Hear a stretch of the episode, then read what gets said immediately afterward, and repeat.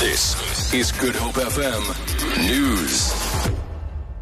Good afternoon. Five people have died in a collision just outside Ceres. Provincial Traffic Chief Kenny Africa says traffic and law enforcement officials are on the scene.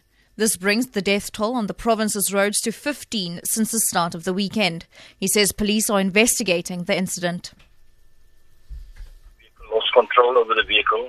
The two male and three female uh, adults died in this crash. Police and traffic still at the scene of the accident, and uh, police are now busy with uh, in-depth investigation. An investigation is expected to be launched into suspected arson after a second fire was set alight at Philander near Hermanus. Firefighters are waterbombing a massive vegetation fire still burning at Philander.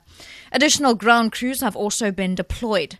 However, the fire in the Houwhoek Pass site near Bot River on the Overberg municipality has been contained. Three buildings have been destroyed as well as a vast area of vegetation have been burnt, while more farmland is under threat. Overberg Fire Chief Reynard Geldenhuys.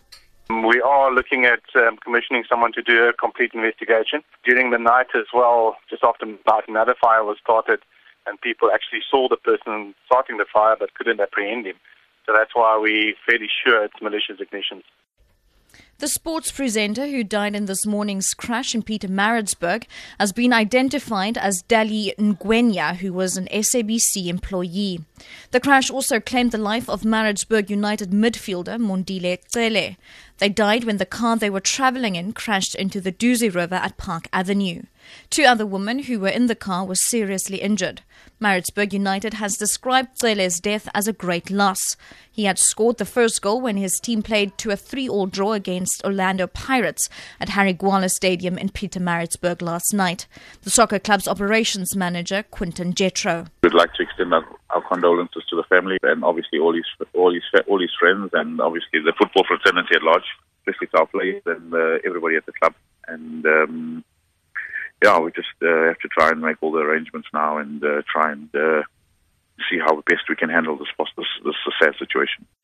And finally, the World Health Organization says poor air quality is one of the biggest risks to health, global health rather, and is causing millions of premature deaths every year.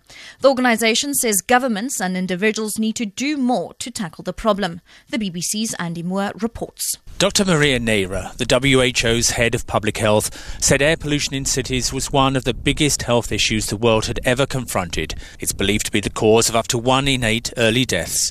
Dr. Neira said exposure to pollution had now been linked to cardiovascular disease as well as a host of other conditions. She said individuals had a role to play, such as in choosing not to take a car, but governments also had to deal with the issue. For Good FM News, I'm Sherlyn Barnes.